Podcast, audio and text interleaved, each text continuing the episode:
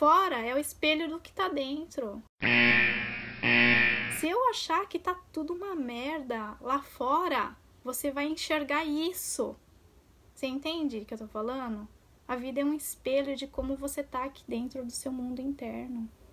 Relacionamentos, é, um bom emprego, é, vida financeira, é, vida espiritual, né? Tudo que tá, é só você observar. Tudo que você tá vivendo dentro do seu mundo, dentro desse contexto, né? É, e você para para observar como que tá sua vida, como que tá a sua vida, e daí você se dá um minuto por você e observa como é que tá aqui dentro. E você vai observar que como tá aqui dentro é, é como tá aqui fora. Essas crenças limitantes que estão pegando dentro de você.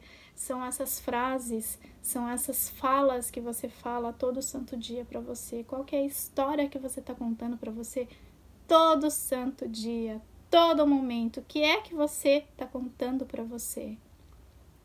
Lembra? Quando eu desperto, o primeiro pensamento qual é? E daí no, no, no, meio do dia, né? No meio do decorrer do dia, né? Quais histórias você está contando? Você está contando que, ai, fulano tá assim porque fulano quer me derrubar, porque não sei o quê. Quando você fala uma coisa dessa, é como você tá dentro do seu mundo interno, você tá se sentindo ameaçado. E quando a gente tenta se elevar um pouco esse padrão vibratório, esse padrão de energia, essa frequência energética, a gente bate no peito e fala assim: olha, eu me amo e tá tudo bem.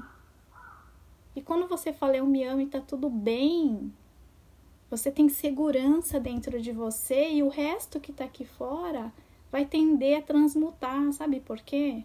Porque aquilo não vai mais te atingir.